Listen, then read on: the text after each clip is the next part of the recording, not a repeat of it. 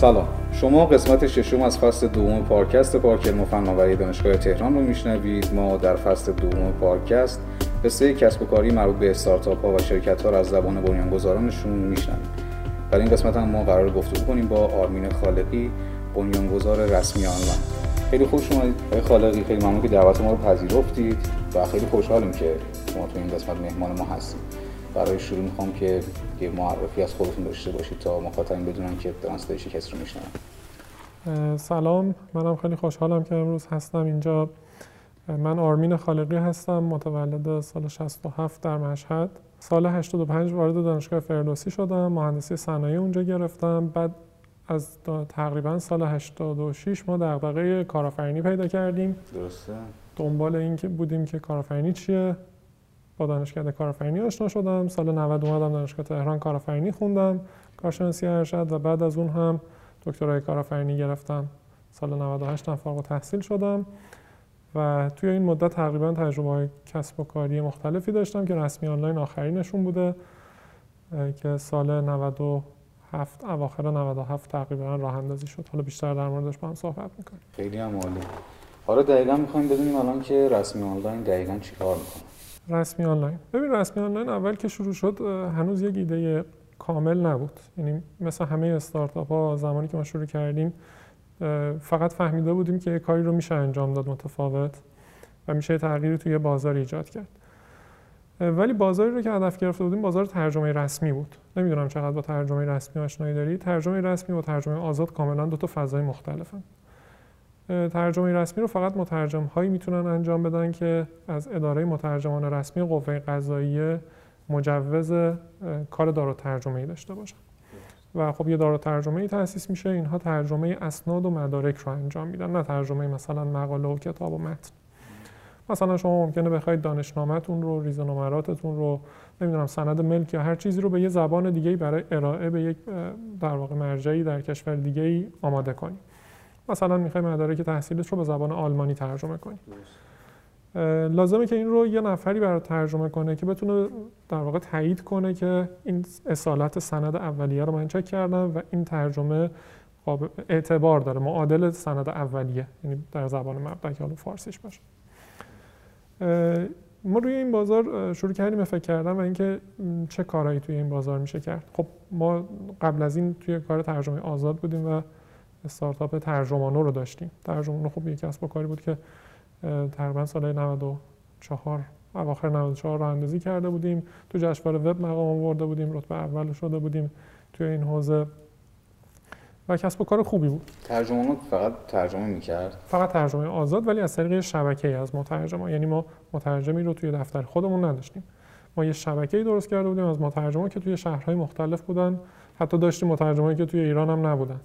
آره ما اینها رو در واقع با هم کانکت می‌کردیم. شما سفارش ترجمهتون که میومد به یکی از مترجمایی که متناسب با رشته شما اون تخصصی که سفارش رو ترجمه رو داده بودید کار انجام می‌داد سفارش رو تخصیص می‌دادیم. بعد ارزیابی می‌شد. ارزیاب کار کنترل کیفیت می‌کرد. اگر ایرادی داشت برمیگردوند مترجم و در نهایت می‌رسید مشتری. اما اون آزاد بود اما شما تصمیم گرفتید به سراغ رسمی. آنلاین تو فضای رسمی یعنی ترجمه رسمی. آره اتفاقی که افتاد این بود که تقریبا همون اوایل سال 97 قبلش هم این اتفاق افتاده بود ولی اول 97 یه مقدار بیشتر شد. ما یه سری مشتریمون که حالا اینا مثلا فرض کن دانشجو بودن یا شرکتی بود هر چیزی با ما تماس می‌گرفت و می‌گفت من مثلا قبلا به شما سفارش ترجمه ای داده بودم می‌خوام بدونم شما الان ترجمه رسمی هم برام می‌تونید انجام بدید. مثلا در فکر کن یه شهر دیگه ای بود. قبلا به سفارش ترجمه داده حالا فکر می‌کردم اونم می‌تونیم ما براش ترجمه کنیم. خب تو دفتر ما معمولا اینو هی میشنیدیم فکر می‌کردیم خب چرا مشتری؟ سراغ ما میاد اصلا چه کاریه که ما برش باید ترجمه رسمی انجام بدیم. آروم آروم یکم ذهنمون کشیده شد. خب این تماسا کم نیستش و اینکه احتمالا یه خبریه یه چیزی هستش که اینا دارن با ما تماس می‌گیرن و الا آدم خوب سرچ می‌کنه یا داره ترجمه زنگ می‌زنه دیگه. بعد دیدیم که مشکل در واقع کنجکاو شدیم از اینجا به بعد. رفتیم سراغ بازار و ببینیم که چه خبره که اینها به ما زنگ می‌زنن. از مشتری ها همینجوری سوال کردیم پرسجو کردیم ببینیم چیه مشکلشون چرا به ما تماس می‌گیرن. به این رسیدیم که توی حوزه ترجمه رسمی خلایی وجود داره تو بازار و اونم اینه که دفاتر ترجمه رسمی روی زبانهای خاصی کار می‌کنن ولی خیلی از اینا تو تهران متمرکز شدن. یعنی ما بیشتر دارو ترجمه ها رو تو شهر تهران داریم. و شما اگر یه شهر دیگه باشی برای ترجمه رسمی کردن به مشکل ممکنه بخوری. چون نمی‌تونی مثلا دارو ترجمه فرض کن آلمانی توی شهر مثلا شیراز پیدا کنی. همونا حضوری همشون میگن تهران کی کارشون آره. مجبور می‌شدن بیان تهران. اینجا حالا می‌دونی دیگه یه هزینه های اقامت و بعد ترجمه انجام بشه. بعد ترجمه خودش پروسه زمانبری بود. ما تازه با این مفاهیم داشتیم اون موقع آشنا می‌شدیم. مثلا شما فرض کنید که می‌خواید ترجمه ترکی استانبولی انجام بدی تو تهران ممکنه که ترجمه مدارکت مثلا دو هفته یا سه هفته طول بکشه. اینجوری نیستش که مثلا خیلی وقت ما فکر می‌کنیم خب ترجمه است دیگه. مثلا میدیم این نفر همونجا ترجمه می‌کنه مثلا یه ساعت نه یه روز بعد بهمون تحویل میده. خیلی وقتا اینجوری نبود به خصوص رو زبانایی که کمتر وجود داشته داره ترجمهش. و توی این شرایط ما دیدیم که احتمالا اینجا یه گپی وجود داره و رفتیم سراغ این که ببینیم چجوری می‌تونیم حل کنیم این مسئله رو. خب ما قبلش دیگه بازار ترجمه آزاد رو روش کار کرده بودیم. من خودم اینجوری هم که بعد از اینکه یه مدت روی بازار کار می‌کنم خسته میشم. و دوباره دنبال میفتم یه کار دیگه بکنیم. دیگه ترجمه آزاد هم ترجمان ها تقریبا سه سال شده بود و منم دنبال یه کار جدید میگشتم. این شد که رسمی آنلاین رو تیمش رو شکل دادیم و شروع کردیم کار کردن. رسمی آنلاین در واقع با این مسئله شروع کرد و راه های مختلفی رو تست کرد این زمان. و تو تجربیاتی که با تعامل با مشتری هامون گرفتیم به شکل امروزیش در اومد. امروز رسمی آنلاین در واقع یک پلتفرم جامع برای خدمات ترجمه رسمی. ما سعی می‌کنیم افرادی رو که جاهای مختلف کشور نیاز به خدمات ترجمه رسمی دارن رو به یک دارو ترجمه مرتبط کنیم. یعنی و آماده سازی کنیم سفارششون رو. یعنی ببین ترجمه رسمی باز یه موضوعی داره. اونم اینه که هر مدرکی رو نمیشه ترجمه رسمی کرد.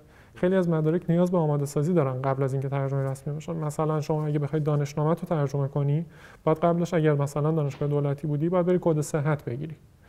کد صحت گرفتن خودش دوباره کاری نیستش که مثلا یه ساعت انجام بشه. ممکنه یه هفته دو هفته طول بکشه. طولانی پروسه آره پروسه داره. برای همین خود این آماده سازی کردن سفارش هم یه موضوع بود. یعنی شما مثلا فرض کن که توی شهر دیگه هستی می‌خوای سفارش ترجمه رسمی من باید اول مطمئن بشم که مدارکت آماده شده که الان برسه به دار ترجمه یا نه.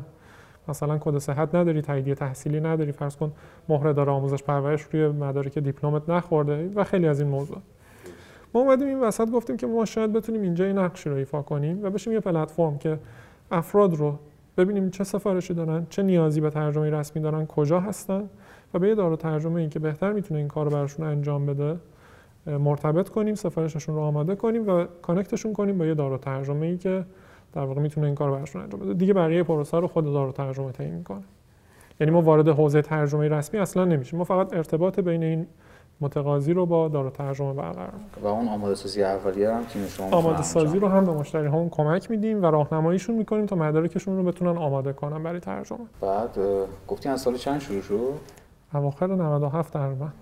این نزدیک دو سال دیگه الان داره کار آره ولی البته کل این دو سال رو خیلی بخشاش فقط توی می‌دونید دیگه تو فرآیند کسب و راه اندازی کسب و کار میگیم که داریم تست می‌کنیم و هی ورژن های اولیه آره حدس و خطا می‌کنیم و سعی می‌کنیم به یه راه حل درست برسیم. اون چیزی که الان رسمی آنلاین هستش رو می‌تونم بگم تقریبا اواسط 98 بعد تو این مسیر خالقی یکی از مشکلات اصلی بچه ها بحث تیم سازیه شما آره. الان دارین از تیم حرف می‌زنین که خب حتی میگن 97 آخر 97 شروع شده نزدیک 6 7 ماه بچه ها درگیر این بودن که خب کدوم مسیر مسیر درسته. درسته.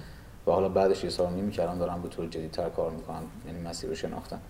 این تیم سازی دقیقا چطوری برای شما صورت گرفته؟ چون مشکل خیلی هست که اون تیم استوار محکم بمونه و اون سختی ها رو ببره جلو. درست میگه آره تیم سازی واقعا یه موضوع بسیار مهمه توی کسب و کار و خیلی هم کار سختیه. ما حقیقتا خیلی توی کشور برای بحث تیم سازی مشکل داریم همیشه. من خوشبختانه می‌تونم بگم که اتفاقی که برای من افتاد من کنم برای تیم برای رسمی آنلاین افتاد این بود که یک تیم خیلی قدیمی قبل از خود رسمی آنلاین چند تا کسب و کار رو راه اندازی کرده بود که ما هم هممون دوستای قدیمی بودیم با هم. یعنی من توی تیم از دوستان دوره کارشناسی دارم و حتی یکی از دوستانم که از دوره دبیرستان با هم دوست بودیم و از سال مثلا 80 81 با هم دوست بودیم تا امروز. حالا نمی‌دونم چند سال شده دیگه. از 20 سال داره میشه. آره 18 سال شده. و این تیم تیم قدیمی بود.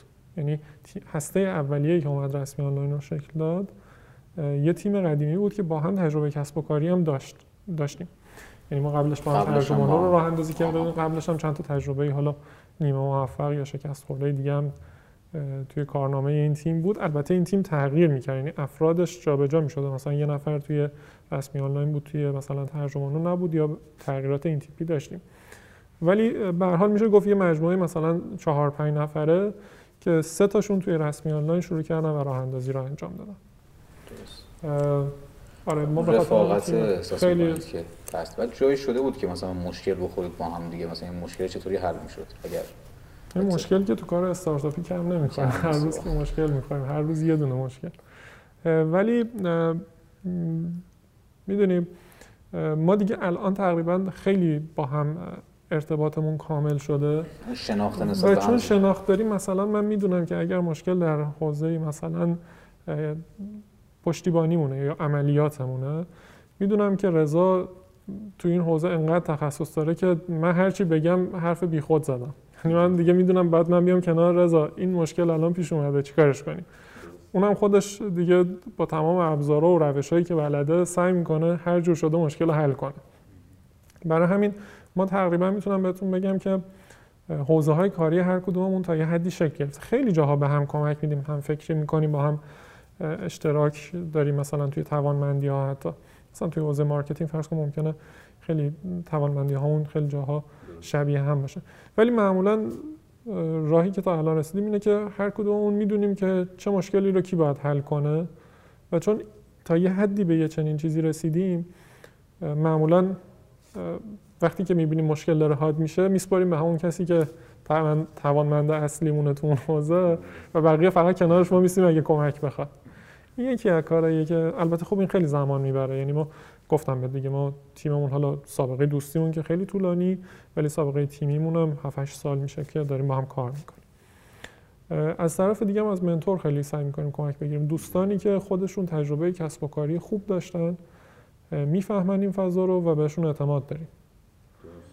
اونام فوق العاده توی لحظات حساسی که دیگه واقعا تو تصمیم گیری گیر می‌کنیم. یعنی نمی‌دونیم الان واقعا این فضا دیگه عدم قطعیت واقعیه. نمی‌دونه آدم کدوم طرف باید بره. معمولا اونا به دادمون می‌رسن. جالب. کار منطقی هم هست یعنی تو این فضا دقیقا با این همین مشکل باید همین کار انجام بده بعد شما الان تیمتون چند نفره؟ اون شاکل هستیش تیم بنیانگذار سه نفر هستیم. ولی کل رسمی آنلاین تیم کامل رسمی آنلاین الان تقریبا نه نفر. اما کرونا کرونا برای شما فرصت بوده یا تهدید بوده؟ کرونا برای ما فرصت بوده یا تهدید بوده؟ ببین کرونا خیلی موضوع خاصی بود برای بازاری که ما توش ورود کرده بودیم. درست. مشکل این بود که ما تا مدت ها داشتیم تست می‌کردیم. تازه به راه حل رسیده بودیم. تازه داشت روزای خوب خودش رو نشون می‌داد. سفارش ها شروع شده بود روند سعودی گرفتن. مدل جدید کاریمون مدلی بود که داشت جواب می‌داد. ایرادات قبلی ها رفت شده بود پلتفرممون کامل شده بود. سه ماه یا چهار ماه فکر می‌کنم یه روند سعودی رو رفتیم یهو شد صفر فروش. جدی فقط لحظه که کرونا شروع شد. کرونا از موقعی که شروع شد تقریبا ما 15 اسفند می‌تونم بگم دیگه صفر شد. آره. 15 اسفند 98 98 آره. خب اول که همه ترسیده بودن. بعد مرزا رو همه بسته بودن. درست. خب ترجمه رسمی که کارکرد داخلی زیاد نداره دیگه. مثلا ترجمه رسمی کنم اکثر بچه‌ها برای آره. تحصیل توی خارج از کشور یا تحصیل یا قرارداد بین المللی یا تجاری یا شرکتی. به هر حال یه رابطه بین المللی باید باشه داخل ایران که ما ترجمه رسمی نیاز نداریم برای خودمون. مرزا بسته شده بود. ما هم هیچی. تعطیل. بعدش هم که شد قرنطینه. تقریبا می‌تونم بگم تا اردیبهشت ماه اواخر اردیبهشت یه تیم نوپایی که تازه بعد از کلی خرج کردن و اشتباه کردن و رفت کردن و مشکلات رسیده بوده به اول فروشش. هنوز خب دیگه پولی شکل نگرفته که میگم یه صندوق پرپولی داریم که مثلا حاصل چهار سال کارمونه. حالا شش ماه از این شروع می‌کنیم خرج کردن. یه رسیدیم به فروش صفر و دو ماه تعطیلی. و از بهشت دوباره شروع شد از بهشت دوباره شروع کردیم. البته بهشت و خورداد که تقریبا خبری نبود همچنان ولی بعدش تو تیر ماه دوباره یکم بازار شکل گرفت. به همون اوج سابق رسیدید رد شده؟ الان از اون رد شدیم ولی هنوز اون تصوری که آره اون چیزایی که فکر می‌کردیم قرار بهش برسیم اون بهش نرسیدیم. بعد کلی اون بر پول خرج کرده بودیم. ما ترجمانه رو فروختیم به خاطر اینکه حس کردیم رسمی آنلاین خیلی توانمندی های بیشتری داره و خیلی نیاز بیشتری بهش حس میشه. خب بازار ترجمه آزاد دیگه بعد از این سالها قبل از ما هم تیمایی بودن که خیلی خوبه اونها هم, اونها هم این کار رو انجام داده بودن. ما هم کنار اونها اومده بودیم داشتیم سعی می‌کردیم یه بخش دیگه از بازار رو پوشش بدیم. ولی دیگه اس کردیم خب این بازار دیگه به بلوغ خودش رسیده و اتفاقی تو این بازار نمیافته زیاد. و البته تیمایی که تیمای خیلی خوبی هم شکل گرفته بود که داشتن تو حوزه ترجمه ماشینی کار می‌کردن. اونا هم وارد بازار شده بودن. دیگه به نظرم رسید که این بازار رو باید ترک کنیم. ما ترجمه رو هم که می‌تونست بهمون کمک مالی بده فروخته بودیم و حالا رسیده بودیم به اینکه یه کسب و کار نوپایی داریم که دیگه فروش هم نداره حالا. آره یه دوران سختی بود. دوران جالبه چون که اکثر معمولا کسب و کار آنلاین تو فضای کرونا خب رشد داشتن. آره. ولی به قول شما چون بحث باید یه بحث بین باشه و همه چیز خوب بسته شده بود واقعا کار سخت میشه آره ما تو بازار گرد... میشه گفت شبیه بازار گردشگری بودیم. و این اتفاق برای اون افتاد. گرچه که بعدش آروم آروم شروع کردیم پیدا کردن مشکلات و حل کردنش. خب یه مقداری بازار تا یه زمانی که بازار کلا تعطیل شده بود یعنی صفر بود اساسا ولی بعدش که شروع کرد بازار حرکت کردن ما هم شروع کردیم دوباره پیدا کردن و جای خودمون رو تو این تغییراتی که کرونا ایجاد کرده پیدا کردن. و بعد از اون دوباره بهتر شد. نمیگم الان اگر که کرونا نبود اوضاعمون مثل الان بود شاید خیلی بهتر بود. ولی بازم نسبت به وضعیتی که ممکن بود پیش بیاد آره خیلی اوضاع بهتر شد. چون تونستیم جای خودمون رو به عنوان این سرویس دهنده آنلاین که حالا مردم دیگه نمی‌خوان سفر کنن نمی‌خوان از خونه بیرون بیان هم پیدا کنیم. درست. به این کمک. بعد گفتید که برای اینکه بتونید خب رسمی آنلاین رو پیش ببرید ترجمانه رو فروختید الان بحثم جذب سرمایه است. چون یکی دیگه از مشکلاتی که خب خیلی از افراد دارن جذب سرمایه است. شما واسه جذب سرمایه خودتون بودید یا جای دیگه هم بود که کمک گرفتید و چطوری ببین ما یه مقداری که خب بعد از اینکه ترجمه رو فروختیم یه مقدار از اون مبلغ رو حالا بردیم تو زندگیمون که بتونیم گذران روزگار کنیم. یه مبلغش هم آوردیم توی رسمی آنلاین و شروع کردیم روی بخش مختلفش سرمایه گذاری کردیم این در واقع پول ما رو تا یه جایی رسوند. ولی بعد از حدودا می‌تونم بگم که 6 ماه ما دیگه نیاز به سرمایه داشتیم. البته ما شروع جذب سرمایه‌مون رو انجام داده بودیم. ما همون 98 اواخر 98 داشتیم با سرمایه گذاری مختلفی صحبت می‌کردیم که بتونیم یه جذب سرمایه داشته باشیم. چون به هر حال رشد کسب و کار یه بخشش هم به سرمایه است دیگه. بوت تا یه جایی میشه خب این پروسه ها خیلی هم طولانیه یعنی شما و وقتی کرونا بیاد دیگه بدتر هم میشه چون دیگه نمی‌تونی اون نمودارهای رو به رشدت هم نشون بدی و کسی حالا میگه خب صفر صفر صفر. هزینه هم داری منفی. به خاطر این داستان یکم طولانی شد پروسه جذب سرمایه ولی خب جالب بود البته برای خودمون هم. خیلی آموزنده بود و اتفاقای خاصی توش افتاد. ولی ما تقریبا اوائل مهر ماه امسال تونستیم جذب سرمایه کنیم از شتاب دهنده نکسترا و در واقع اون عواسط مهر ماه یه مبلغی تزریق شد به رسمی آنلاین و داریم حالا سعی می‌کنیم با سرعت بیشتری بریم چیز خاصی هست که با تو این مسیر جذب سرمایه مثلا بچه ها بگید که مثلا این کار انجام بدن. چیزی که تجربه خودتون بوده. نمی‌دونم این توصیه رو باید بگم یا نه چون یه بار تجربه شده باشه تو لازم باشه از افراد مختلفی پرسیده بشه تا یه دانش کلی شکل بگیره. ولی چند تا چیز رو به نظرم می‌رسه. یکی اینکه معطل جذب سرمایه نباید شد. ولی خوبه که اتفاق بیفته. یعنی هم نباید ازش فرار کرد چون اتفاق خوبیه. به حال از یک جنبه فقط مالی نه اینکه یه پولی وارد کسب و کار میشه. به حال یه گروه توانمند یا شرکت توانمند دیگه ای هم میاد کنار شما قرار می‌گیره.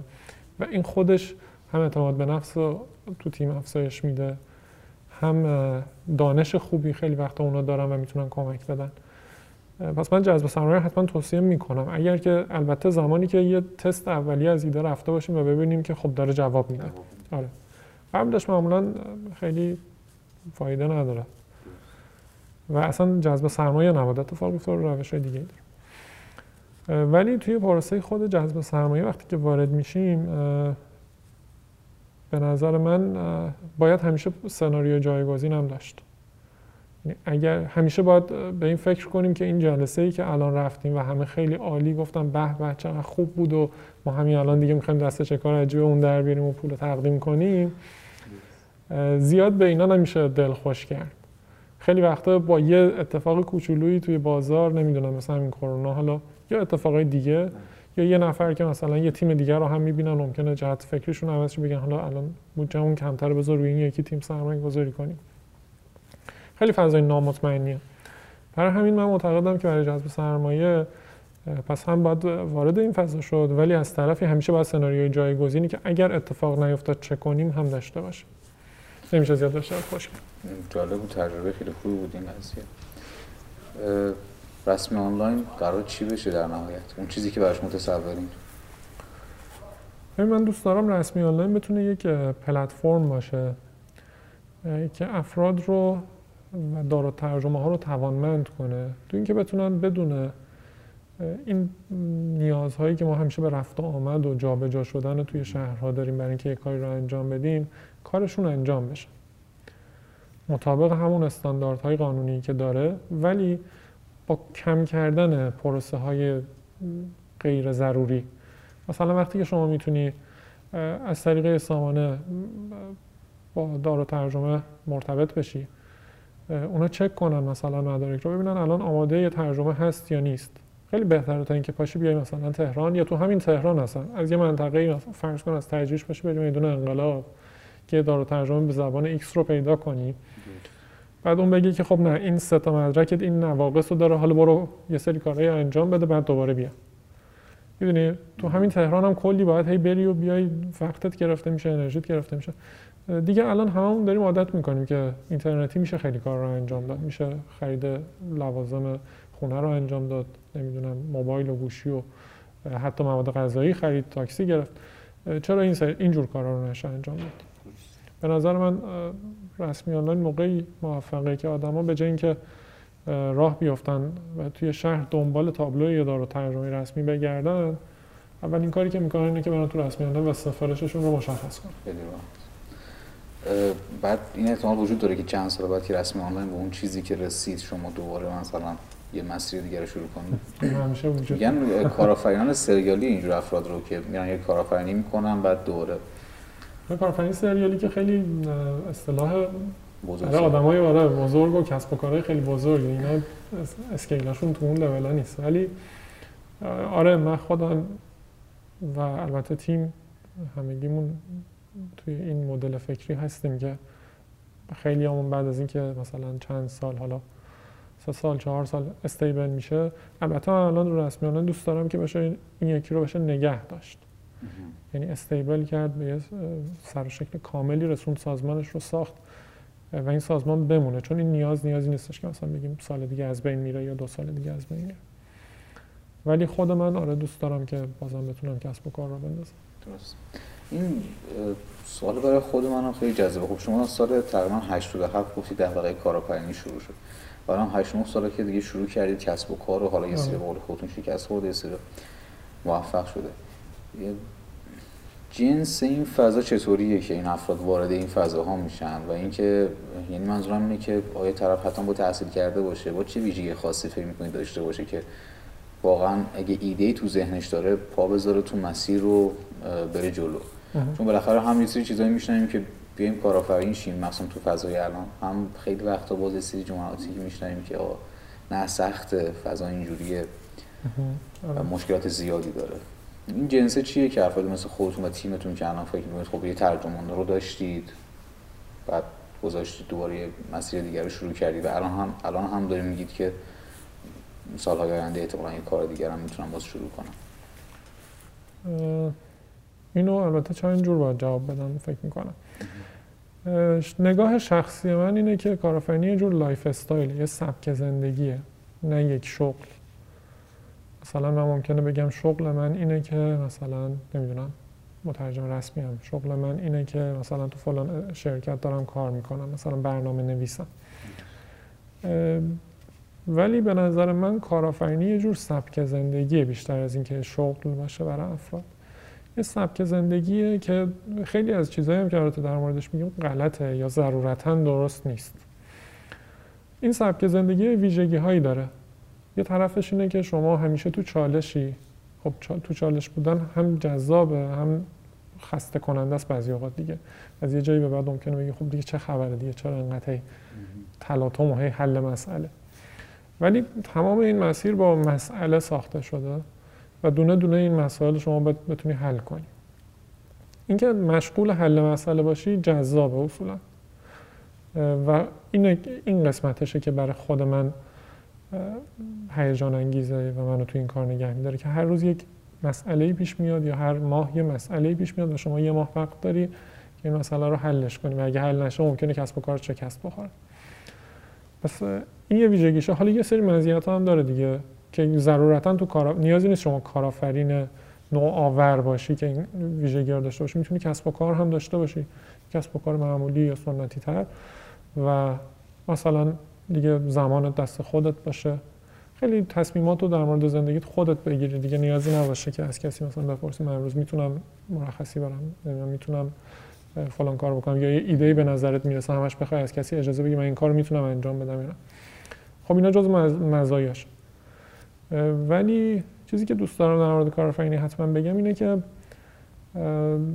کارآفرینی رو خیلی خیلی وقتا توی تصاویری که تو ذهن ما ساختن دو تا چیز توش وجود داره. یکی اینکه یه تلاش فردی می‌دونن همیشه.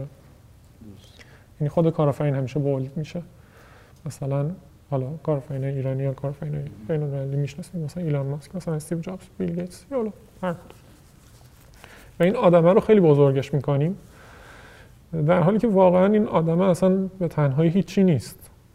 یعنی اگر تیمش رو از کنارش برداری این آدم هیچ کاری نمی‌تونه بکنه. خود تیمه به نظر من موضوع اصلیه. یعنی که یه عده آدم با همدیگه هم فکر بشن و بگن ما بریم این مسئله رو حل کنیم و حل مسئلهمون ولی به روشی باشه که منجر به شکلگیری کسب و کار بشه. نه اینکه من می‌تونم خیلی مسائل رو حل کنم بدون اینکه کسب و کاری بسازم. ولی وقتی شما میری سراغ اینکه یه مسئله رو جوری حل کنی که در نهایت براش یه کسب و کار یعنی یه سازوکار تکرارپذیری که بتونه همیشه اون مسئله رو حل کنه و منفی نشه. یعنی بتونه هزینه های خودش هم پوشش بده وقتی داره اون مسئله رو حل می‌کنه. اون موقع شما دارید تو فضای کارآفرینی حرکت می‌کنی حالا هر چقدر این نوآورانه تر باشه بیشتر. پس من معتقدم که کلا باید همیشه تیم رو ببینیم. مثلا فرد زیاد تصویر درستی از کارآفرینی بهمون نمیده. موضوع بعدش هم این که کارآفرینی رو با این سوپر استارا اشتباه نگیریم. می‌دونی؟ ما چند تا تصویر از کارآفرینا داریم. مثلا 5 تا کارآفرین که خیلی تو چشن یا 10 تا یا تو ایران مثلا فرض کن 10 تا کارآفرین و کسب و کار میشه که همش تو چشمون و فکر می‌کنیم کارآفرین اینا. اینا سوپر استارای کارآفرینی اینا کسایی که خیلی معروف شدن. ولی فقط اینا کارآفرین نیستن و دو اینکه هر کسی که وارد فضای کارآفرینی بشه از اینا نمیشه. اصلا می‌تونم بگم یه بخشی از اینکه یه چنین کسب و کاری داشته باشی به شانست شاید بستگی داشته باشه. اتفاقه. شما توی یه زمانی توی یه جایی باشی یه اتفاقی بیفته یه کسب و کارت خیلی بتونه رشد کنه. ولی کلی ما کارآفرین داریم شاید هزاران کارآفرین داریم توی کشور که دارن تلاش می‌کنن و هیچ وقت هم اونقدر شناخته شده نیستن. ما هم نمیبینیمشون. موفقن. توی سطحی موفقن. ولی مثل اونا نشدن دیگه. خیلی کسب و کار خیلی بزرگ با درآمد خیلی زیاد و خیلی شناخته شده اونا شاید کمتر از یک درصد باشن. و می‌خوام بگم که خیلی تصویرسازی غلطیه که ما اونا رو به عنوان تصویر کارآفرینی ببینیم و بعد وقتی که ما هم اگه وارد شیم قطعا هم, هم وارد بشیم به اون می‌رسیم. همین که بعد یه مدت خسته میشیم. چون می‌بینیم خب من که مثلا الان دو سال دارم کار می‌کنم چه شبیه اون نشم سه سال شد دیگه چه خبره؟ مثلا من می‌خواستم الان سازمان داشته باشم 500 نفر آدم داشته باشم کسب و کارم مثلا 500 نفر. نیرو داشته باشه سالی چند هزار میلیارد تومان مثلا ترنوور داشته باشم همه بشناسنم همه بگم واو مثلا فلانی اومد که مدیر عامل فلان جاه می‌دونی؟ این تصویر اتفاق نمیفته و چون این اتفاق نمیفته یا خیلی احتمالش کمه. اگه ما فقط با این تصویر بخوایم کسب و کار رو بنویسیم بعد چند ماه خسته میشیم و سرخورده این که خب دیگه فایده نداره.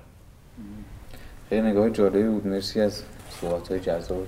قسمت اما به عنوان سوال آخر به ازتون می‌پرسم. این که خب شما این مسیر چند ساله رو اومدید. قطعا تجربه زیادی داشتید. تجرباتی که چه شکست و چه پیروزی به دست اومده. خب خیلی ها هستن که الان عقبتر از شما. حالا ممکنه یه پله ممکنه ده پله ممکنه دقیقا توی ابتدای مسیرشون بودن. باشن. دستاوردهایی که تو این چند سال به دست آورید که احساس می‌کنید که می‌تونه کمک کنه. حتی یه دستاورد خیلی خاصه. میگیم این قسمت سال درد و دلیه. اون چیزی که می‌تونه به این افراد حالا یه حس خوب بده برای کار کردن این نکته مهمیه. اگه فکر می‌کنید هست به بگید. خب ببین سوالی که پرسیدی خیلی چیزهای مختلفی میشه در موردش گفت. نمی‌دونم کدوم یکی بیشتر می‌تونه کمک بده یا جالب تر باشه اولین چیزی که من فکر می‌کنم باز در مورد کارآفرینی برام مهمه. ببین من کارآفرینی رو خب به عنوان رشته دانشگاهی هم خوندم. از اون طرفم یه خورده سعی کردم تجربه کسب و کاری هم داشته باشم.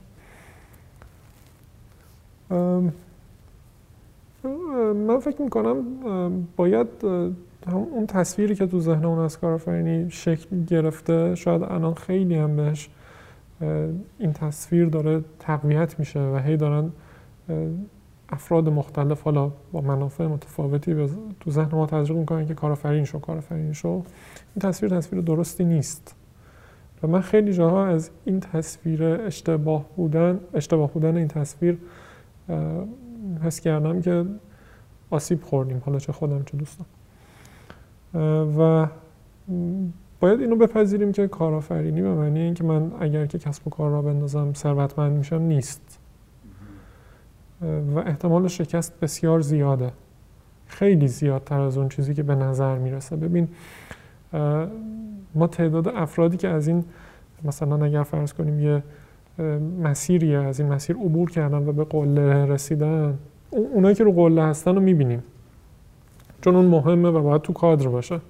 ولی تو کادر ما این پایینش اصلا نیست که چند نفر دارن از این تو این مسیر میفتن نمی‌تونن این قول سمت یه ویترین مثلا جذاب قرار گرفته آره. پشت قضیه رو نمی‌بینی دقیقا همینطوره.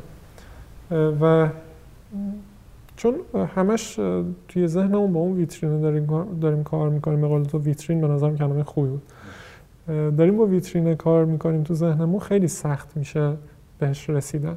ولی من فکر می‌کنم اگر کارآفرینی رو به عنوان همون چیزی که بهت گفتم یه تلاشه یه نوع زندگی سبک زندگی بهش نگاه کنیم خیلی اتفاق جالب تری میفته منم هر چیزی که برام خوشایند بوده و دوست داشتم تو این چند سال تلاشی که داشتم حالا اگه بتونیم بگیم تجربه های مختلفی که کسب و کاری که اتفاق افتاده بیشترش از همین جنس اتفاقای کوچیک دوست داشتنی بوده. یعنی مثلا یه تیم خوب اینکه دوستت کنارته و داری باهاش کار می‌کنی از همین که با همدیگه دارین کار می‌کنین و این مسئله رو حل می‌کنین لذت می‌بری. و خوشایند برات اینکه داری با آدمایی کار می‌کنی که دونه دونهشون رو دوست داری. یه خو نیفتادی مثلا وسط یه سازمانی که هیچ کس رو نمی‌شناسه و نمی‌دونی چی بشی یا همین که می‌تونی مثلا خیلی وقتا این اینا داستانایی که ما معمولا با هم دیگه مثلا من وقتی با رضا با هم دیگه داریم صحبت می‌کنیم خیلی از اینا پیش میاد.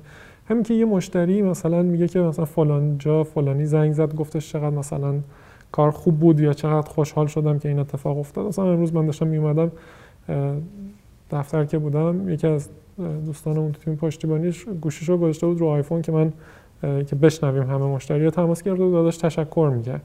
میگم مثلا من فلان جا مثلا فکر نمی‌کردم این کار انجام شه چقدر خوب بود چقدر خوشحال شدم. خود اینا واقعا اتفاقای دوست داشتنیه. نبود اینا رو دست کم ببینیم و فقط فکر کنیم همون قلهه که برسیم دیگه اونجا تمام میشه تصویر مثلا. ما میشیم موفق. من فکر می‌کنم که هرچی بتونیم این مسیر رو خود مسیر رو ازش لذت ببریم. اینکه کنار دوستامونیم داریم یه مسئله رو حل می‌کنیم و حس می‌کنیم مفیدیم. کمک یه کمکی داریم میدیم به یه عده‌ای و داریم سعی می‌کنیم در واقع کسب و کارها رو اقتصاد رو همه رو یه مقدار یه قدم هر کدوم یه اپسیلون داریم سعی می‌کنیم به جلوتر ببریم از قبل. مثلا مردم تجربه متفاوتی داشته باشن. حالا ببین دیگه الان همین که مثلا من می‌خوام یه جایی برم اسنپ یا تپسی یکی از اینا رو باز می‌کنم و سری ماشین میاد خیلی راحت میرم. این خیلی برای من به نظرم اتفاق خوبیه. ما ده سال پیش چنین چیزی نداشتیم الان داریم.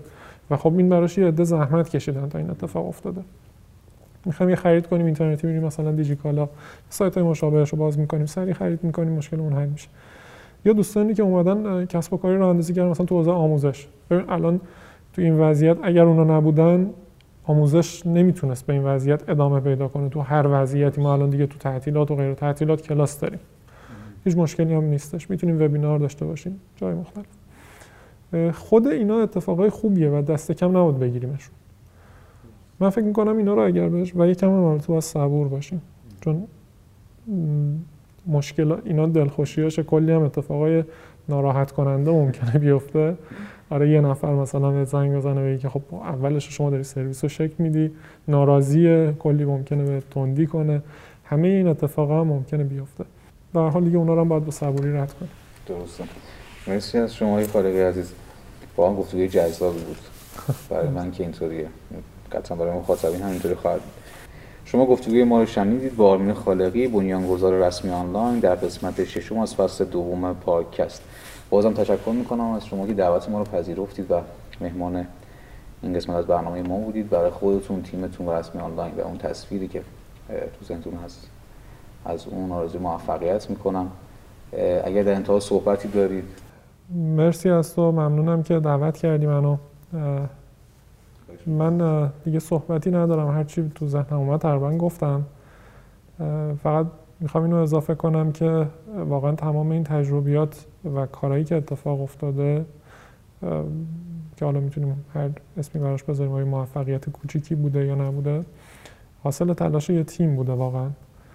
و خوبه که این تیم رو بیشتر ببینیم. حالا من فقط الان به عنوان یه نفر از دوستان این تیم که اومد اینجا و صحبت کرد مطرحم ولی من به عنوان نماینده رسمی آنلاین اینجا نشستم که یه تیم بزرگ نه نفر است و البته کلی دارو ترجمه که دارن باش کار می‌کنن که اونا هم می‌تونیم بگیم یه بخشی از تیم رسمی آنلاین و دارن اونا هم تلاش می‌کنن که یه خدمت جدیدی رو بسازن.